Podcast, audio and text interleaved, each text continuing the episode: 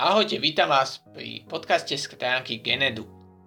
Moje meno je Jozef Slaný a snažím sa pomôcť ľuďom zlepšiť sebavedomie.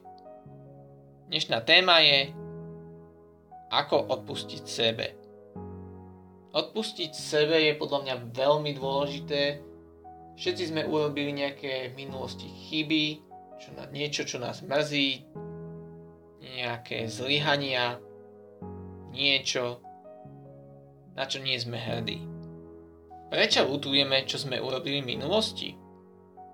Najčastejší dôvod je to, že nás to trápi. Obviňujeme sa za to, nemáme to vyriešené, pretože sme neodpustili sebe.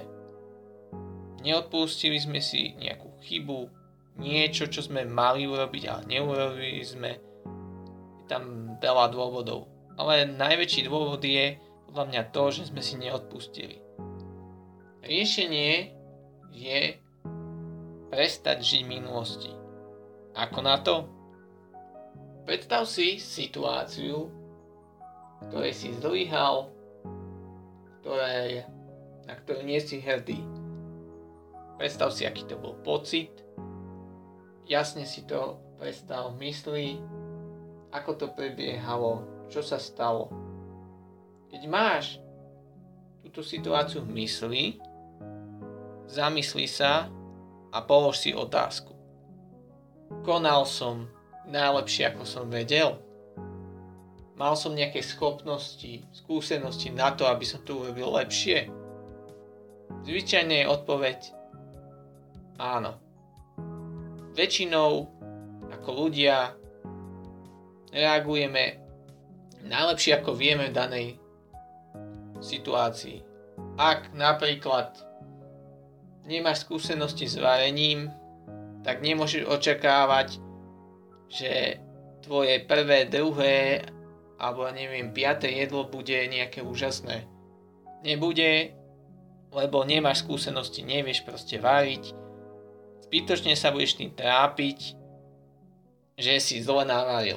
Viem, nie je to až tak dobrý príklad, ale nič lepšie ma momentálne napadlo.